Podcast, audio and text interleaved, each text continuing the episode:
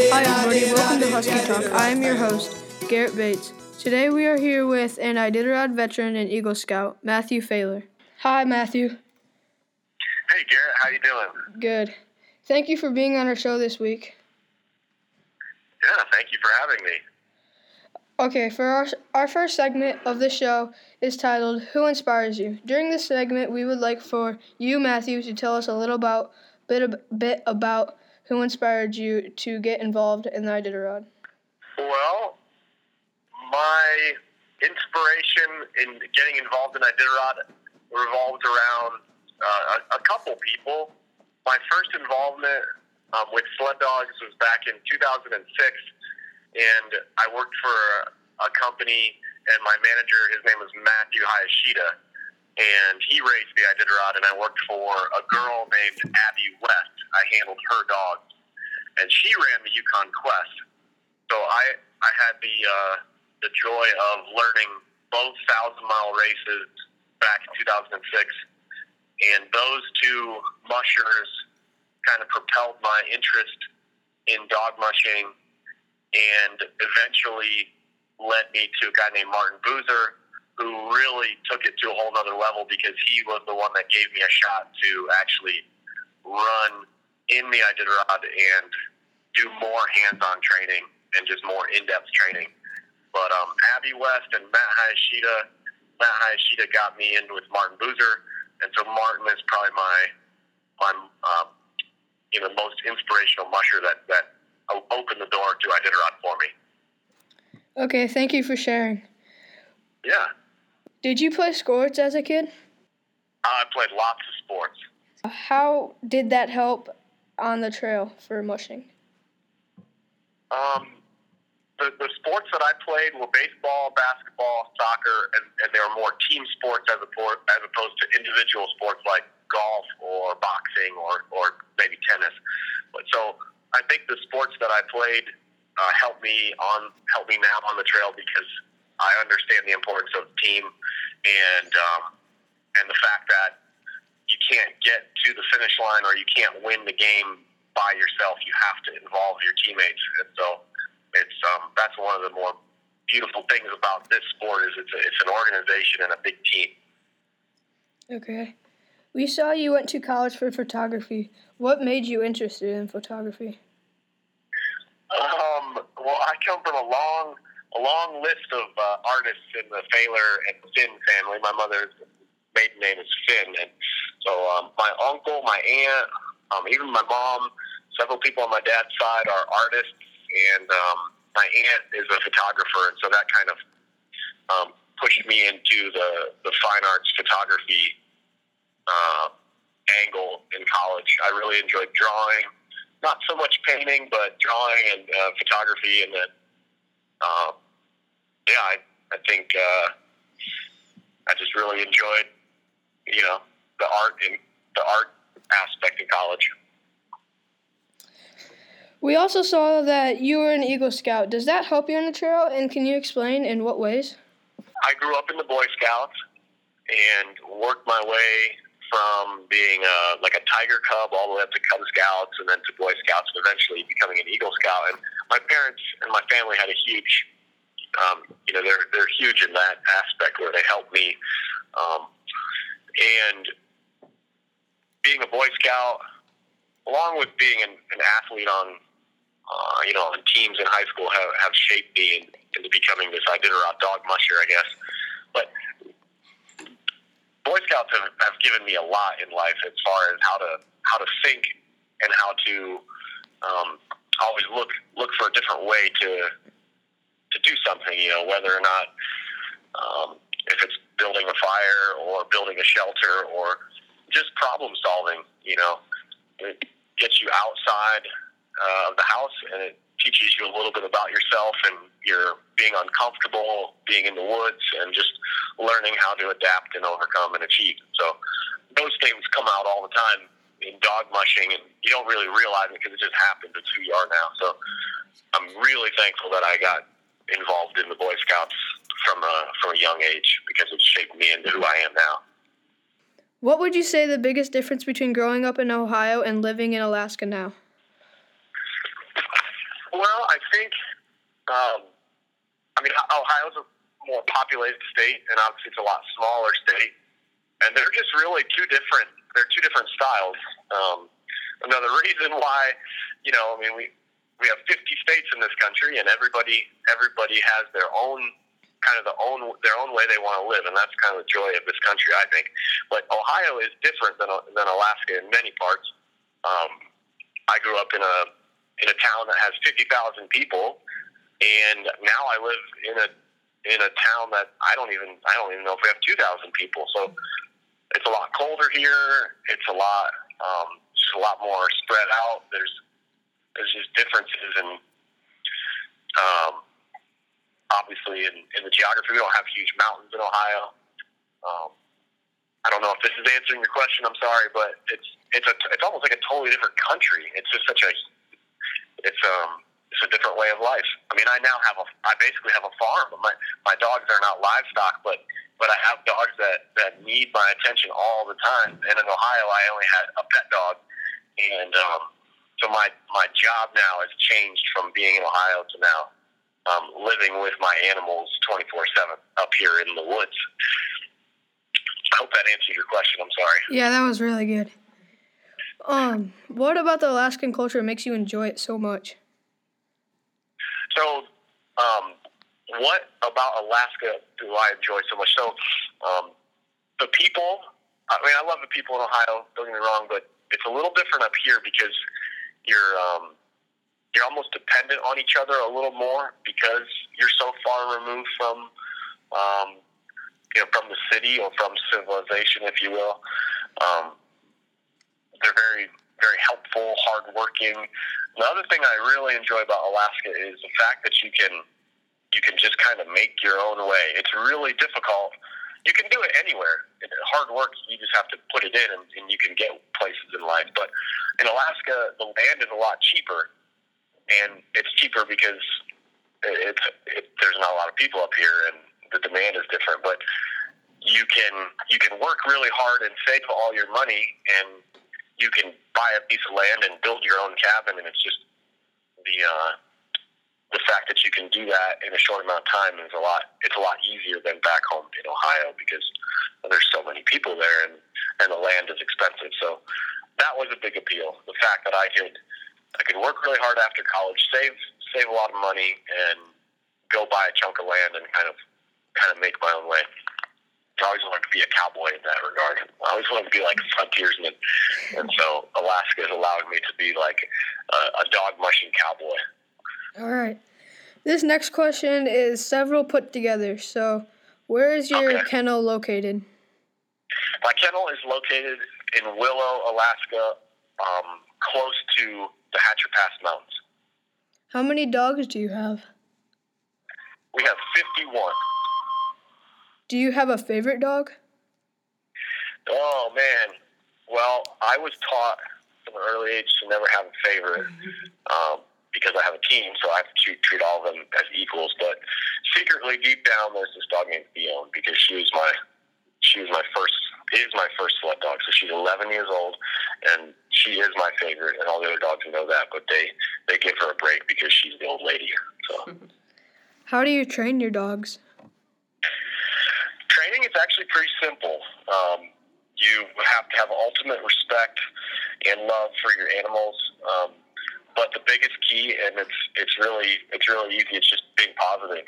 You need to reward positive behavior and ignore negative behavior, and you just have to be honest with them and and consistent. You know, whether you have a pet dog and you tell the dog that they, it can't go to the bathroom inside, you have to be consistent and you have to be, you know, the dog has to know what its role as a dog is, and you just have to be positive and happy and consistent, and it's pretty easy. We saw a picture of you brushing your teeth before the race. Is this a superstition?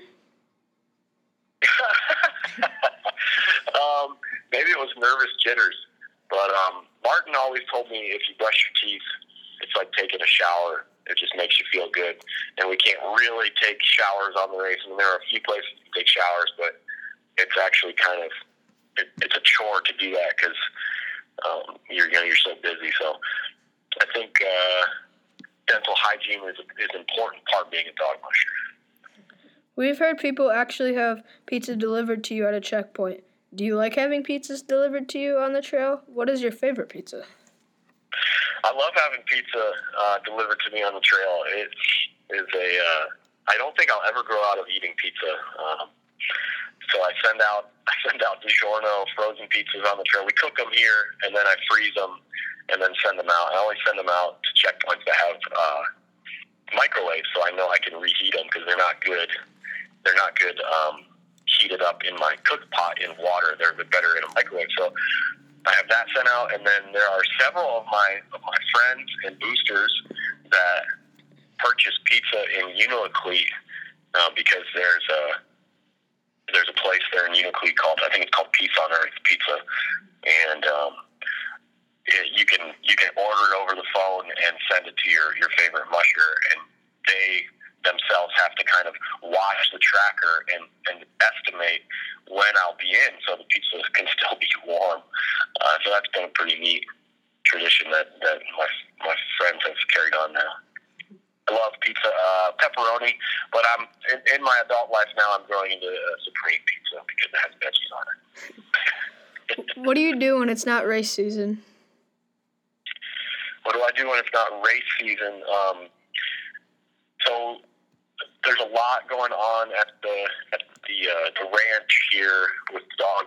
There's always something to kind of fix or build. It sounds really boring, but I enjoy um, making things better and um, fixing up stuff. There's always sleds that have broken that I need to fix.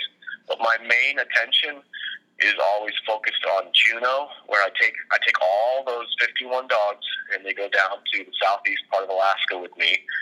So we have to fix the trailer and make sure the tires and everything are are good to go. Um, make sure the truck is serviced. We put all the dogs in this truck and trailer and drive down to Skagway or Haines you cannot get to Juneau um, by the way of a road. You have to either fly in or you have to take a ferry. So we put all the dogs in the truck and trailer, drive to the ferry in Haines, and then we take like a six-hour ferry ride to Juneau, and then we unload the dogs, and then they get a, a helicopter ride up to a glacier, and that's where we lived for the whole summer for five months. I, the dogs and I live on this like magical glacier where tourists come up and, and they get rides and we teach them how to dog mush and show them uh, the, the sport of dog mushing. And so that's usually their first first taste of, of dog sledding is on a glacier. It's pretty cool. That is cool. Do you have a scariest moment on the trail you would like to share with us? Wow, scariest moment on the trail. Um, there's been there's been a few scary moments. Um, in 2014, um, there was a lack of snow here in Alaska. There was not a lot, and you guys know that you need snow to run. I mean, dogs can run on any terrain, but the sleds don't really handle um, just bare ground that well because the brake is supposed to dig into snow, and that that helps stop and stop the team. Anyways, there wasn't a lot of snow that year, and we still went over the the mountains in the Alaska mountain range, and there wasn't any. There, there was not uh, much snow, little to no snow, and um, it was pretty crazy. There was there were teams crashed in the trees, and um, I came upon another musher who had who had wiped out, and he crashed into a tree, and he was fine his dogs were fine, but his sled was busted up, and so we had to help him. I, I stopped and, and kind of made sure he was okay, and I, he didn't want to drive his sled down down Big Mountain anymore because he was too shaken up about it. So I had to park my team, and at the same time, my friend Peter Kaiser was down at the bottom of the hill, and he heard me talking to this guy who had just wiped out, but he thought that he was the only one in the woods. So Peter thought he was hallucinating. He thought he was hearing all these voices bouncing off the mountains and the trees and stuff. And, but it was me and and another musher uh, talking. And so, anyways, I drove I drove the sled down the hill, and I had to go back up the hill and drive my dog down the hill. That was that was a pretty scary moment, I guess. Um, I wasn't like it was just you know you're going down these huge hills, and you know, it's borderline excitement and and scariness, I guess, because it's the middle of nowhere. Um, that would been that, that's probably one one moment, I guess. Is that is that a good answer? Yes. there are probably tons of great memories on the trail. Do you happen to have a favorite? Wow. Well, seeing my mom and dad at the finish line was always a great, uh, a great memory. You know, it's it's neat to travel across the state with your your dogs, your animals, and accomplish this thing together.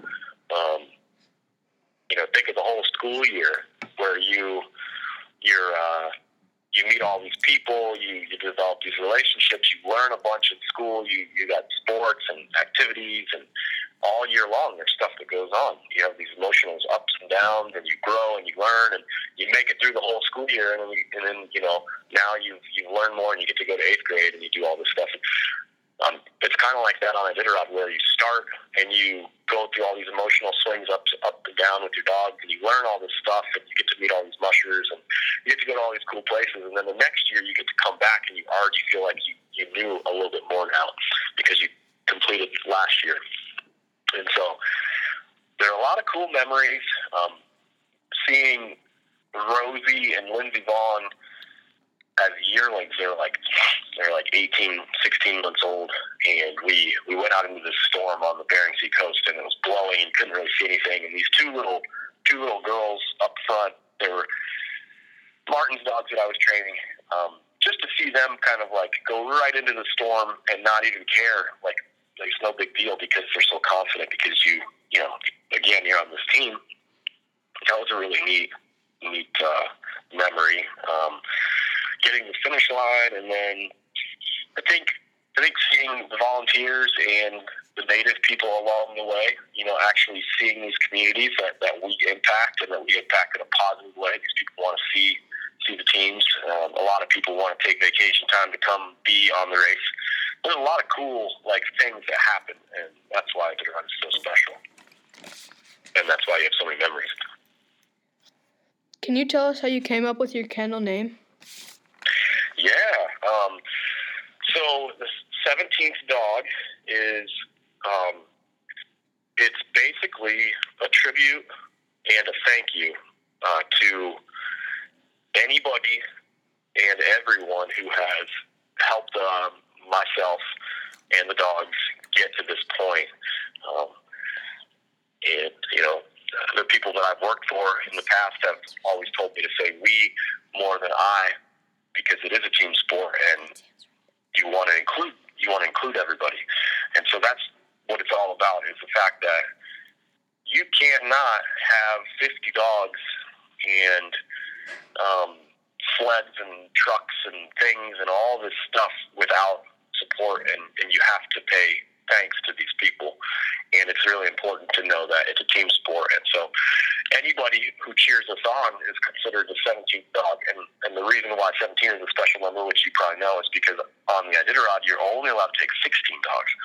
So it's a way to include everybody as as a, the next member on the team. So 16 dogs in harness. You, my friend, and your teacher, Miss Montgomery, and Martin Buser, and my mom and dad. They're the 17th dog. Anybody that cheers us on, anybody that you know wants us to do well, is the 17th dog. Our final segment of the show we like to call Musher Mount Rushmore. You know Mount Rushmore, right? Yep.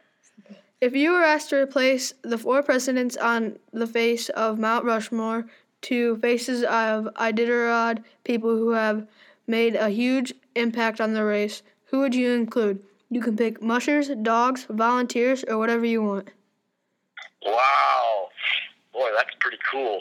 I mean, four those four four guys on that that mountain. I mean, those pretty pretty historic figures. But if I have to, if you're telling me I have to pick four new people that revolve around Iditarod, well, let's see here. Um, uh, I would have to say, let's say um, Joe Redington Sr., considered to be the father of the Iditarod. Um, now, I mean, there's so many people that that get the race going, but you know, he was considered the foreman or the face. So Joe Redington would be up there, Joe Redington Sr. Um, probably have to put Libby Riddles up there uh, for breaking into this quote unquote manly man sport guy thing in Alaska and becoming the first woman to win the Iditarod. She'd probably chuckle at, at me saying that. But um, that was a huge thing. 1985, Libby Riddles became the first woman to win the Iditarod. Um, so we have Joe Redington Sr. and Libby Riddles. This race is not complete without um, without the dogs, of course. So we would have to put probably one of the best dogs up there. We'll put this dog named Blondie. Uh, Blondie is now one of two dogs that has uh, multiple Golden Harness awards. Um, I'll have to look back, but I'm pretty sure Dallas's dog Reef. I think Reef has multiple Golden Harnesses, but Martin's dog Blondie at that point was the only dog with two gold harnesses, and um, her genetics are littered throughout my team, and so it's a, it's a special dog. Um, and so we got Joe Redington Sr., uh, Blondie, and Libby Riddles, and we need one more, and we would have to go with. Um, geez, this is really difficult. Um, we would probably have to go with like uh, and um, maybe maybe Herbie Nayokpuk, the Shishmaref Cannonball. And if you don't know who that is, you'll have to look him up and do some research. But um, a native man from Shishmaref and Dog Musher. There's an award after him. His family is is uh, is uh, still involved with the race, and he had a great personality. I never met the guy, but I did my own research and kind of looked looked into him, and so he would uh, he would represent the fourth face up there uh, as the, the cornerstone to Iditarod. That, okay. That, that's that's a pretty hard question. That's a heck of a that's a good question. Do you have anything you'd like to add to the interview? Um, I would like to say thanks for allowing me to be a part of it. Um, I really think it's cool that you guys are um, learning about our state sport It's very important for the younger generation to to learn about the Iditarod and about dog mushing, and that is a really cool and beautiful way of life. Um, the dogs have taught me a lot, and they're going to continue to teach me a lot. And it's it's hard work and dedication, and maybe someday we'll see you up here, and you can you can get a taste of that that feeling on the runners. Thank you. Have a good day. Yeah, take it easy. Special thanks to Matthew Failor for being on Husky Talk. Special thanks to Hobo Jim for our theme song, the Iditarod Trail song.